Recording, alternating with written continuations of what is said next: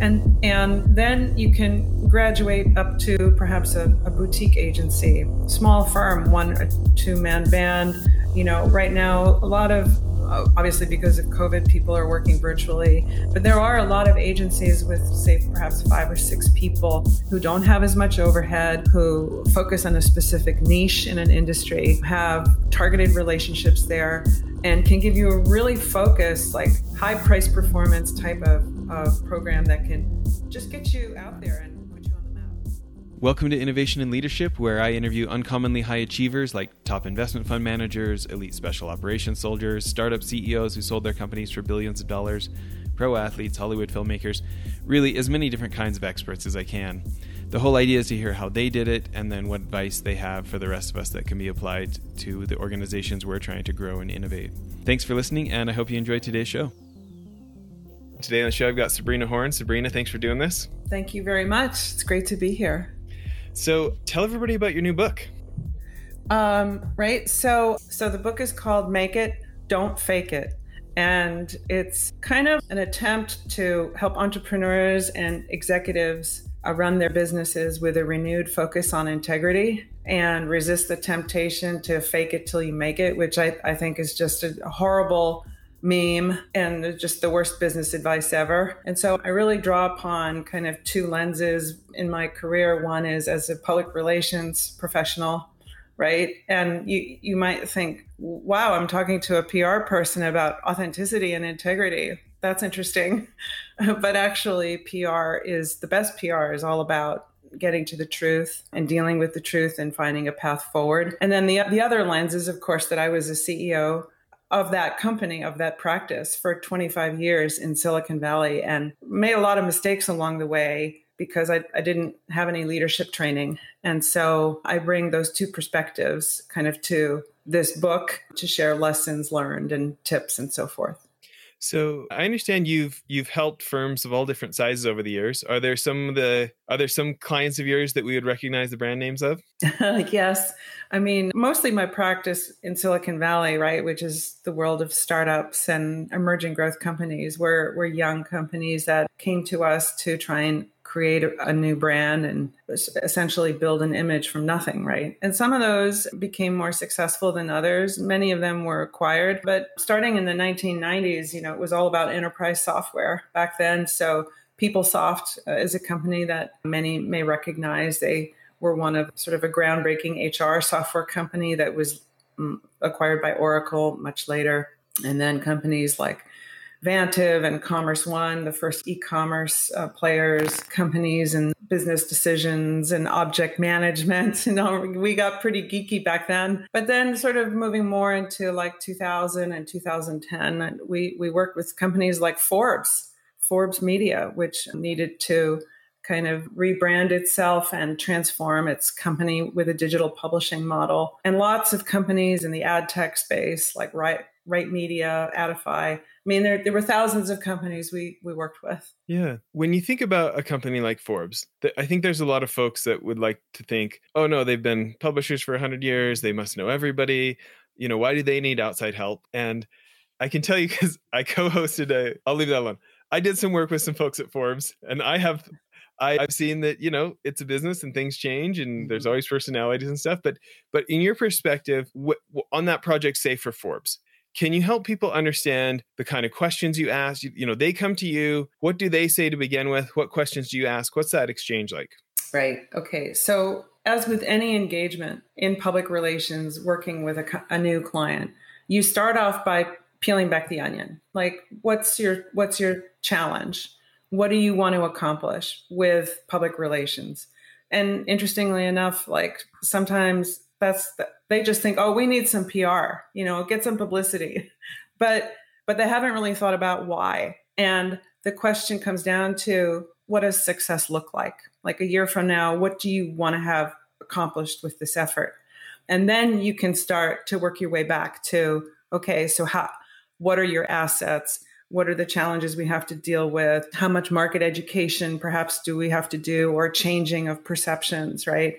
And then build a, a plan and start to execute it properly. So there's a lot that happens right up front. With Forbes specifically, right? Forbes was a family-run business forever, you know, mahogany walls, and just to have this sort of particular image and, and reputation, which wasn't stodgy, but it needed to be reinvigorated, and it needed um, a bit of excitement infused into it. And then, of course, along came this, the whole transformation of the publishing industry, which was a forcing function to get them to rethink their business model and become more of a digital publisher of information. So there was a whole kind of transformation of both, right, the original brand, but then a, a new business model. And those things together made made for a very challenging period of time. And to add to that, the Forbes family brought on board the first non-family member chief executive, Mike Perlis. And so we we worked very closely with him. He's a terrific guy. He was, you know, very humble, actually, in his approach about being open-minded and to, to learning about what strategies would resonate in the market. Now, mind you, the other challenge we had is that we're trying to, in essence, pitch a story about a company and how it's transforming itself to reporters who are seeing their colleagues being laid off in the industry. And so, you know, it was it was challenging to find neutral ground, right? You know, that actually, you know, here's a company that is actually doing something different and and means well. And it, it took, I would say, from start to finish about twelve to eighteen months to kind of right that ship and to to play that story and to seed it and to get the reaction and to invite people into Forbes and have them come to one of Mike's town halls. Ultimately, it was a success. The company achieved its goal of of transforming its brand, switching to a different business model and making that work. Forbes dot com is very successful, you know, as you know, today. And ultimately, the company was purchased um, by a Chinese holding company, which was the end goal from a from a financial business standpoint for them. That's great. Well, you know, I, I have a number of friends that have become Forbes contributors since that time, and some that are no longer contributors there. Staying on this theme for a minute, when you think about this idea of the evolution of journalism, the evolution of how and where we get our media these days, and, and you look at maybe the next five years or ten years, what do you see coming down the pipe that maybe not everybody recognizes? You know, not not everybody gets to be in it all day, every day. Yeah. So I, I think a couple things, right? All this business about fake news needs to be needs to be fixed, right? We need to trust the sources of information that we listen to and read and hear. And I think right now, unfortunately, like, This the concept of being honest and authenticity is is so refreshing that it cuts through the noise. And I don't want to say that that should be like, you know, your marketing strategy, because then then it gets tainted. You know, you, you should always lead with honesty and integrity. But I think in in that vein, we've heard a lot recently about communicating with empathy. And I I talk a little bit about love-based marketing. Right. So as opposed to fear-based marketing, where you're putting out messages like, if you don't use this product, you'll get sick, or if you don't buy this insurance program, you won't be covered and your family will be at risk. Love-based marketing is the opposite, which is all about creating a sense of belonging and feeling better and inclusion, right? And the language that you use and the images that you use all make you feel better if, if you were to use this product or this insurance service. The underpinnings of all that is is empathy and empathetic marketing. And, and to do that properly, like, you have to... it's less about being aggressive and guerrilla marketing. It's more about listening and about understanding and reflecting how other people feel. Yeah. When you think about P R, I think for me, a lot of times the me- the, the thing that comes to mind is telling my story, right? Telling our company story, having a, you know, advising a friend on how to get their story out there. And I'm not sure that in, in general, listening is like the first step that people think of. And yet, as soon as you say it, I can see the advantage in it. What's an example of the kind of listening, you know, an entrepreneur or somebody listening today should do before crafting P R messages with, with whoever they're working with? Yeah. You know, so It is. It's absolutely, like, it makes sense, but most people don't think about it. They entrepreneurs usually lead with, here's what we do and here's why we're great. And actually what you should be doing is saying, here's this problem out there, right? And, and there's different ways of solving this problem, but it doesn't get to this one specific issue, or it doesn't cover this whole spectrum of things. Here's how we solve this problem differently. And talking more about solving problems and value proposition, then here's what we do and here's why we're great. And that really is, is a shift that is very important and has to take place first. The other thing is, is just the simple notion of asking questions. Like, when these sort of circumstances occur, what happens to you? How do you deal with this problem? How do you feel about it, right? And in technology in particular, we can be so sterile in how we talk about things. And what do we know about brands, right? Brands are, is the branding is the, is the connection, the emotional relationship a person has with a product or a company, the emotional connection, right? Because it's based on trust. And if we could just do a little bit more in the tech industry to create that emotional connection, which is based on feeling, I think that the marketing would be a lot more successful.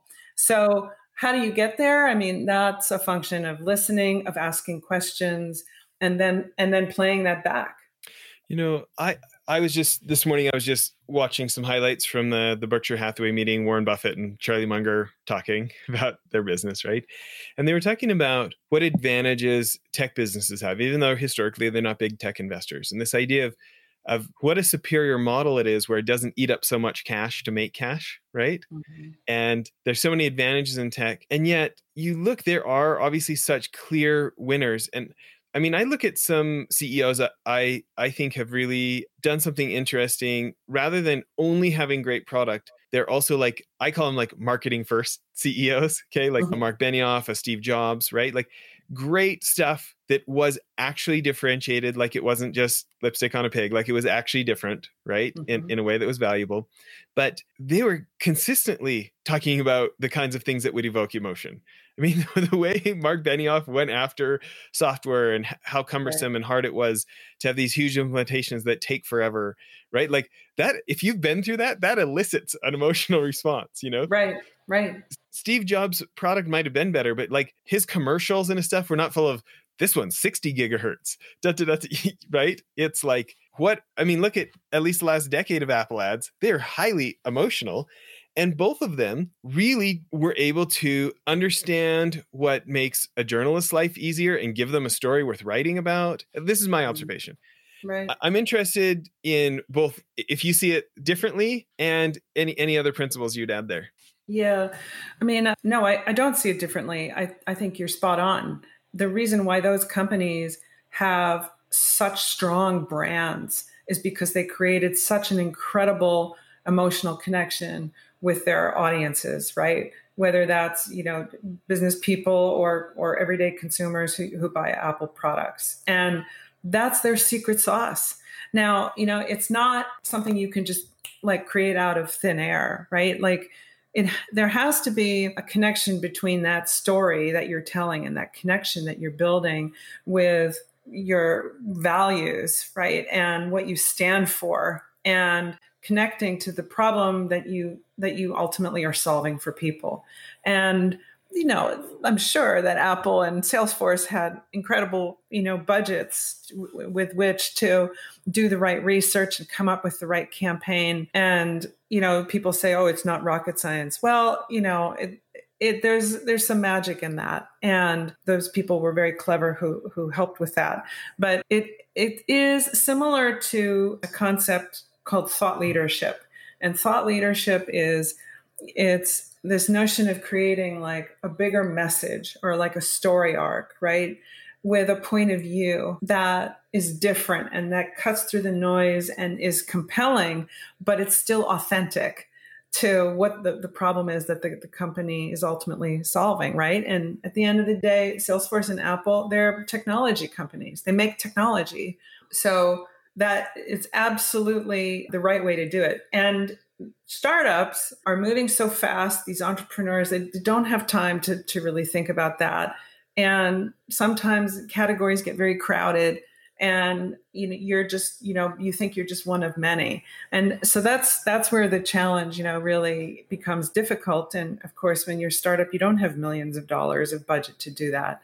So there's, then, then comes the artistry. Yeah. I, I think about it like, I don't know, as a kid in the eighties or nineties, you know, I wasn't too into car racing, but I had posters on the wall, right? And the, the, maybe the one name I could have named was Mario Andretti. And it's like, you know, he, he's not like, you have to have a Ferrari, right? Like your tech actually works. Your your product has to genuinely have something else to offer that that is not just a me too, right? But like the Ferrari also needs a driver. Like people, the story needs to be told. Like it's hard for people to buy your stuff if they've never heard of it, you right. know, if, and, and if they have heard of it, if it's only appealed to the logic, I mean, modern science shows that like, we are not as rational as the Harvard professors like to tell us back in the nineteen fifties, that the limbic system in our brain, the emotional part of our brain, is the last part to light up before a decision gets made. It's like, it's our emotions about logic. And, and, you know, we've been hardwired for how many centuries, uh, millennia to, to adapt to stories, to learn through stories, to be motivated by stories. I mean, there's the, the market. I'm, I'm a real audiobook nerd. I mean, the market is full of books about storytelling, and, you know, it's, it's such a buzzword. It's, it's almost, uh, gets tuned out. And yet, mm-hmm. what percentage of people really are, what percentage of C E Os really are master storytellers? And I, I don't, I don't see it as a huge percentage. Very small. Yeah. Very small. And not all C E Os are good communicators, right? And so that's why you have spokespeople. That's why celebrities are paid lots of money to speak for you. You know, that, that those are all options that can work, right? Sometimes you have your chief technology officer or the actual creator of the technology speaking about it rather than the chief executive officer. And, and that's fine. But in the practice of public relations, we, we do work to identify who is the best person to tell the story. And, and if it's not the founder and or the C E O, then it has to be someone else. That being said, you know, it, it is absolutely, you know, it's a skill and a craft to be a good communicator, whether that's in whether you're just talking about the goodness of your brand and your story and why it matters, and you have this cachet and you're just, you know, people are just in awe of this person, right? As they're walking across the stage. But you also have to be a good communicator during times of crisis, like the last year, and being to the point and providing a path forward and showing hope and a future. So it, it is, it is something you learn over time. It's a skill you develop, but not every C E O has to be that person. It just is that someone has to be. That's a great point. Well, let's say uh, people are going to Sabrina Horn dot com. They pre-order their copy of uh, Make It, Don't Fake It. What What's a story they can expect? Can you tell us one of your favorite stories from the book? Uh, yeah. So, uh, well, there's a few, but uh, you know, the premise is to run your business or your life really with integrity, right? And resist the temptation to fake it, to exaggerate the truth or overpromise or omit certain facts or stick your head in the sand. So, you know, here's a common example, and it, it's a funny story now, but it wasn't then. This was coming off of the recession in two thousand eight and two thousand nine. And, you know, we really needed to bring home some bacon, and we needed to generate revenue. And uh, so we went out and I led this pitch. It was a half a million dollar deal, which was big deal, integrated marketing campaign with all kinds of bells and whistles and website and digital and social and marketing campaigns. And, you know, we totally oversold ourselves to get the deal because we needed the revenue. And, you know, do you have the people to do it? Yeah, sure. Can you get us in the Wall Street Journal? Whatever. Like, no problem. And, you know, I mean, ultimately, like we were behind the eight ball before we even started, and we didn't have the resources. I couldn't find them. I couldn't pull them together. And we lost pieces of that account bit by bit. We made the V P of marketing who hired us look bad. And, and then ultimately we lost, we lost it all, and we damaged our reputation. So, you know, that that's like a huge lesson in like, don't, don't overpromise what you can't deliver by orders of magnitude more than what you can actually do, you know? And that, that was a painful, a, a painful story. And a second one might be another kind of type of, of example of faking it When I sold my company after twenty-four years, I was C E O of Horn Group on a Friday, and I was the managing partner of a technology practice with one hundred people in it for another company called Fin Partners on Monday. And after being an entrepreneur for so many years, like over two decades, I found my I found myself experiencing what is known as imposter syndrome, where you don't believe you're deserving of the success you've achieved, and you feel like you're a fraud. And so it got to the point where, you know, all these people are putting me on a pedestal, and they think I'm going to bring home all this business, and I'm going to, you know, create magic dust. And I, I couldn't even introduce myself in, in, a, in a meeting because I felt like this is just so not me. So that's like fake, kind of fakery on a, on a whole other level that, you know, both men and women experience from time to time. It, it affects a lot of type A people who are high achievers, especially women, actually, and minorities. And so, you know, I wrote about that in the book as well.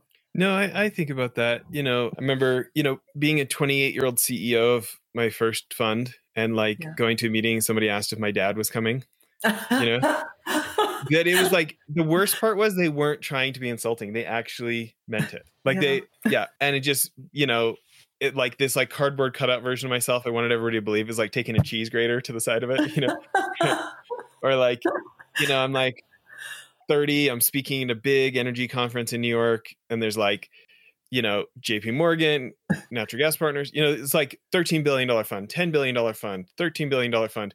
Jess's twenty-five million dollars fund, like missing three zeros. And I'm on stage with these guys, right? And, and it's like, you know, had anybody brought that up, I would have been like, well, you know, of course the girls like you, you were born with muscles on top of your shoulders. And, and, you know, my dad, you know, I'm an art school dropout. My, my dad didn't get me a job at Goldman Sachs after I graduated Harvard, you know, like, how can you expect that from, right? And yet how much of that is all self-focus and not, not being focused on service, not being focused on helping my team, my customers, and like all about me. And ultimately not that helpful, you know? Yeah. Yeah. Yeah. So, I, I mean, you know, I think as a young executive, I did not have any leadership training. I had no management training. I had four years of job experience. And my f- father was an entrepreneur and an executive. And the people that I had worked for prior were certainly great role models. But a lot of it you sort of make up as you go along. And sometimes you can be utterly overwhelmed by the enormity of the decisions you have to make and the speed at which you have to make them. So things like procrastinating and like, you know, will only delay making certain decisions that can set you back even further, and or pretending, wishing that it'll all just go away and hoping that it'll get better. Like when the, the internet bubble burst in two thousand and two thousand one, I was what, thirty-nine years old. And I was eight months pregnant with my second daughter. I just wanted the whole thing to go away. And I delayed having to make a very difficult decision to lay off some of our staff because business was just, you know, vaporizing in, in, in front of me.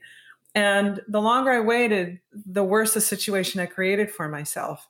And, you know, so so that's a departure from im- imposter syndrome, but it comes back to this notion of not being able to deal with reality in the moment and having to step it up and rise to the occasion um, in the middle of a lot of fear, uncertainty, and doubt. And so, you know, I talk about some examples of that in in, in my book and provide advice on how to deal with it. But, you know, if I, if I could just suggest a, f- a few things, right, to, to help, I think mentors and champions who will tell you what you need to hear, not what you want to hear, are absolutely critical to keeping you on track, and people you can talk to when, you know, there's nobody else with your title down the hall that you can go ask a question. Like, you got to show up, and you, you may go home at night feeling like a loser, but the next morning you've got to come in and act like a leader. And so you've got to have a support network of people you can talk to that, that you trust.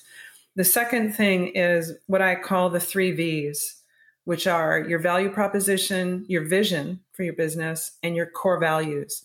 And those three V's always have to be in alignment. Like, this is, this is what we want to accomplish. This is our aspirational vision for how we want to change an industry. And these are our core values that keep us grounded. And then here's our value proposition of how we deliver you know, what we're delivering to uh, to the customers and while, why they'll buy it.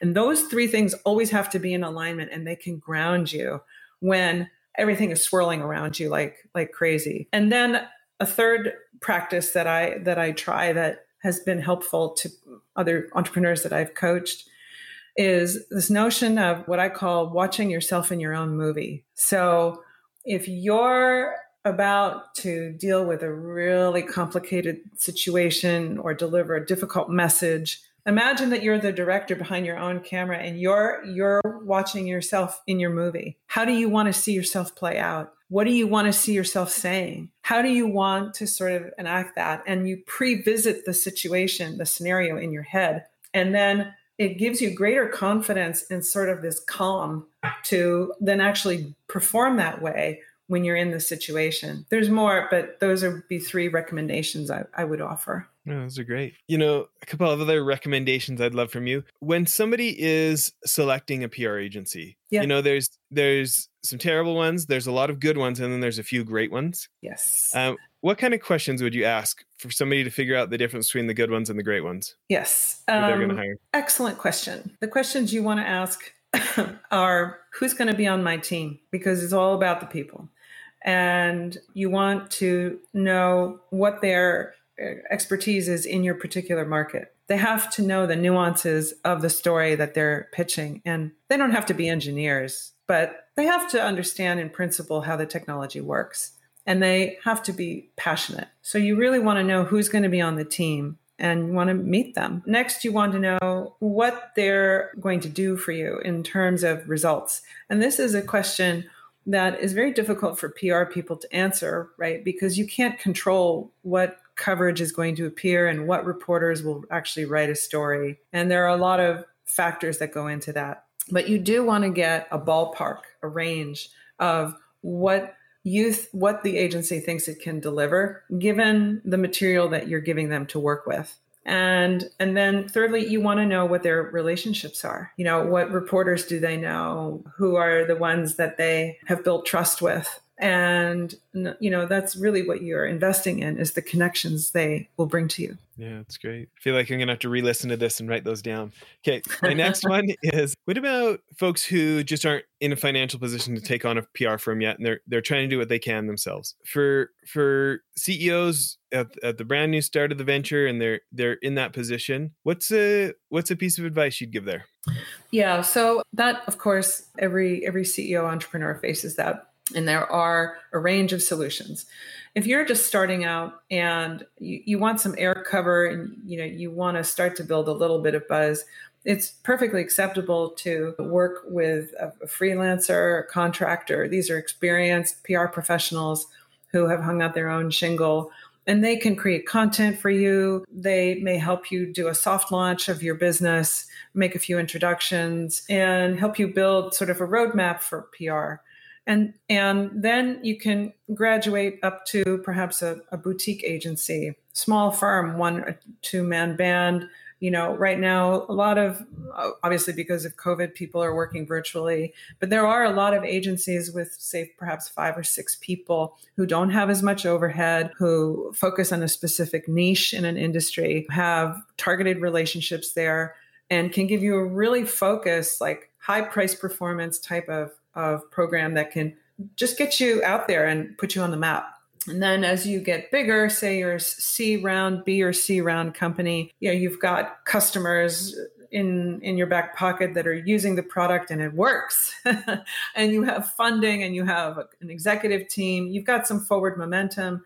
You might want to think about stepping it up to, you know, more of a small to mid-size agency. And the price tag for that varies, obviously, based on what you want to do with that program and, you know, obviously budget. But, you know, then from there, if you become a, a global company and you want to start to market overseas, you know, then you want to go to an agency that brings those capabilities to the table. And, you know, from there, you can go on up to, you know, the the huge intergalactic agencies that, that are out there. Yeah. You know, I, I keep thinking about your Forbes story. What do you think, what do you think you brought to the table there? What do you think that you brought to the table that really helped? Hmm. Well, I didn't, because it was my team of people who did that. But what we brought to the table was coming up with the right sequence of the right messages to start to shift the perception about the brand while bringing them up to speed about what Forbes was doing that was innovative, and crafting those messages and knowing which ones to lead with first, second, and third, and then putting the whole story together and finding the right reporter, really, who was neutral enough to give us a chance to just tell the story. You know, it's, there was some art, some artistry in, in that. But it really, it all comes down to what it is you're saying and your messages, because it doesn't matter if your execution is awesome. It's if the message isn't right, or if it isn't delivered in the right manner, it won't be received. You know, in, in case there's any P R professionals listening today, I'm interested in your advice for, you know, they all have connections to reporters, but then some P R professionals are incredible in that relationship building. You know, maybe somebody newer in their career, they want to follow the the greats, not just the goods, right? What advice do you have for just any steps on, on recommendations you have for them building relationships with reporters? For P R professionals? Yeah. Yeah. New, you know, newer, newer P R professional, they're trying to figure out what really is the best way. What is, what's, what's a really great principle for how I'm going to go about building my relationships? Yeah. Well, first start off by like reading about what they write. Like, you know, like it's, it's so, it's so obvious, but like a lot of people don't do that, you know, just like read what they've written, look at their blog posts, understand what their point of view was, or, or, you know, who they interviewed, their writing style, right? Look at their experience. Go on their LinkedIn page and see where else they worked and follow their career. And, you know, so often I find that we do ourselves a disservice on the P R side because we don't put ourselves in a reporter's shoes. We don't know the volume of information that they're getting. And there are a lot of, you know, people, marketing people, not just P R people, who send, they put you on a C R M list and, and send you, you know, stuff that's, that's, they shouldn't be getting. It just creates more noise and it's annoying and, you know, m- makes them not want to talk to you.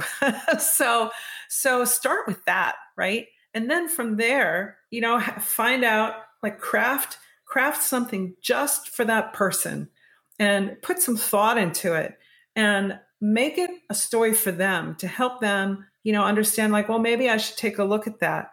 Or, you know, this company's doing something interesting in this space. I see that you're, you know, following these issues. Here's a different take on it. You know, I'm happy to talk to you about it. Or can I meet you for coffee if, you know, in a, in a, you know, not in a COVID world, obviously, but, you know, and, or will you come to my company? Will you come to my agency and talk to our people about how to work with you? And some of those steps I think are, are really helpful. It's, it's, but just start off by getting to know them, for Christ's sakes. Solid advice. And yet how often do most of us not do the simple things, right? Yeah. Right. right. I love it. Well, listen, this has been great. Besides sending everybody to Sabrina Horn dot com, anything else you want to leave people with today? Yeah, no, I just think that like, like about the book, like I think, think about the next time you might be tempted to fake it or exaggerate the truth or, you know, take a shortcut, like pause for a second, right? And, and think, well, how can I do this differently to avoid sabotaging my own success? Because faking it never works. And you don't need to fake it because you have everything that you need in order to, to make it authentically. You know, it is interesting the difference between short-term and long-term vision, right? Mm-hmm. You know, my biggest business hero is probably Warren Buffett. I talk about him on the show all the time.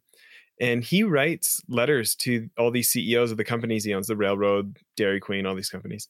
And he he says things like, hey, we can actually afford to lose quite a lot of money. Mm. We cannot afford to lose any reputation. Right. Please conduct yourselves. Please do things expecting mm. a semi-hostile reporter to report it on the front page of the newspaper that your family and friends read tomorrow. Mm-hmm. And only do things that you'd be okay with them writing about. Yeah. And and it really is that short-term, long-term thing. Because I think about when I get tempted to exaggerate, when I get tempted to uh, do stuff that's in the gray area, it's it's never for long-term reasons. It's always for short-term reasons. Right? Yeah.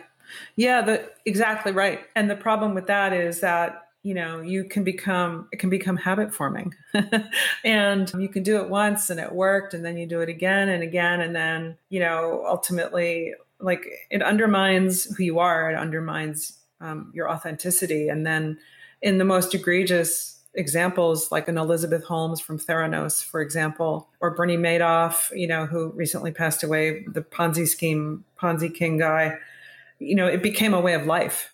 And those are extreme examples. Most of us obviously don't go there, but it's never a good idea. And you have to live with yourself too.